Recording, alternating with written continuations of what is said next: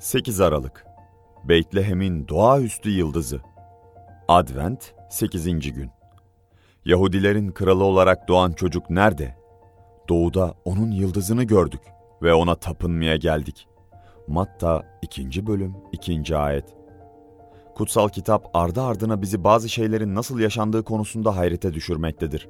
Bu yıldız nasıl oldu da yıldız bilimcileri doğudan Yeruşalim'e getirdi? Ayetler bu yıldızın onları Yeruşalim'e kadar götürdüğünü veya onların önünden gittiğini söylemiyor. Yalnızca doğuda yıldızı gördüklerini, Matta 2. bölüm 2. ayet ve Yeruşalim'e geldiklerini okuyoruz.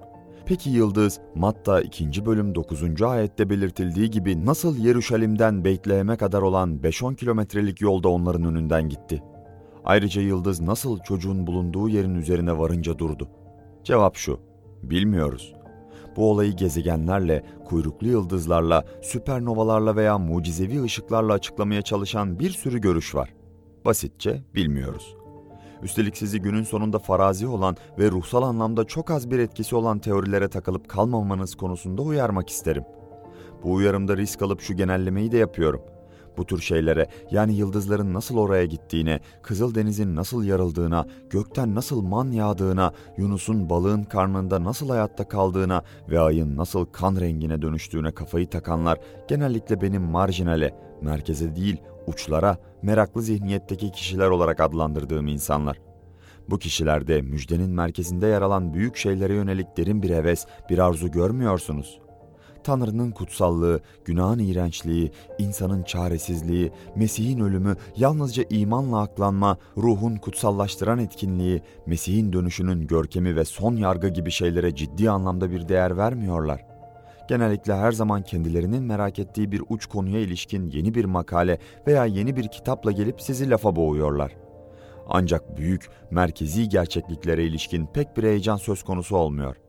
Ancak bu yıldız konusunda açık olan şey şu ki, yıldız kendi başına yapamayacağı bir şey yapıyor.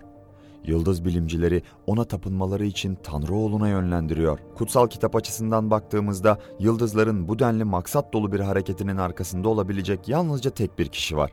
Tanrı'nın kendisi. Dolayısıyla buradaki ders açıktır. Tanrı yabancıları kendisine tapınmaları için Mesih'e yönlendiriyor ve bunu da küresel hatta belki evrensel bir etki ve güçle gerçekleştiriyor. Luka bize Tanrı'nın koca bir Roma İmparatorluğunu etkilediğini, peygamberliğin yerine gelmesi için nüfus sayımının tam da önemsiz bir bakirenin Beytlehem'e karnındaki bebekle gitmek zorunda kalacağı zamanda gerçekleştiğini gösteriyor. Matta da bize Tanrı'nın birkaç yabancıyı oğula tapınmaları amacıyla Beytlehem'e götürmek için gökteki yıldızları etkilediğini söylüyor. Bu Tanrı'nın tasarısıdır. O zaman yaptı, şimdi de yapıyor. Hedefi ulusların, tüm ulusların, Matta 24. bölüm 14. ayet oğluna tapınmasıdır. İş yerinizdeki, sınıfınızdaki, mahallenizdeki veya evinizdeki herkes için Tanrı'nın isteği budur. Yuhanna 4. bölüm 24. ayetin söylediği gibi. Ama içtenlikle tapınanların babaya, ruhta ve gerçekte tapınacakları saat geliyor. İşte o saat şimdidir. Baba da kendisine böyle tapınanları arıyor. Matta'nın başlangıcında hala bir gel gör yapısı vardır. Ancak sonunda bir git anlat yapısı görmekteyiz. Yıldız bilimciler gelip gördüler. Bizimse gidip anlatmamız gerekiyor.